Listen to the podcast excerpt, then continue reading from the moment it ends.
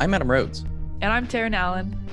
and you're listening to Chicago Queer Now, a new podcast from the Chicago Reader. Adam and I are two recent Chicago transplants, and even though we're a little new here, it's obvious there's a ton of stuff going down in the city, queer and otherwise. So let's talk about it.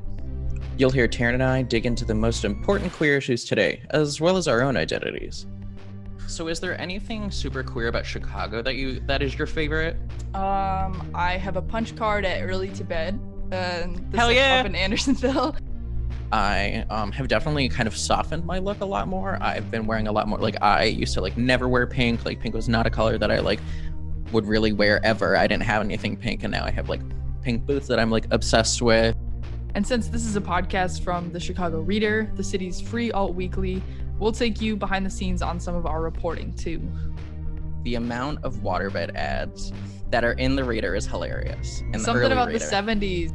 if you don't know, poppers is um, a chemical that is often huffed, um, and there's really no way to get around it. Like it's used to facilitate anal sex in gay men.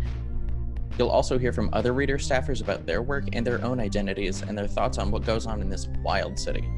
And so for a teenager to talk to me and say, like, oh yeah, Salem is much older than me, but she says that she's a bisexual, she's a writer, she's a, you know, any of these things. Like if there's some strength to to that identity. Our first season drops soon, so you can check us out on the Chicago Reader website and send us a message at cqn at chicagoreader.com. Sweet. See y'all soon. So- Do people listen to this show? Do, do Not yet.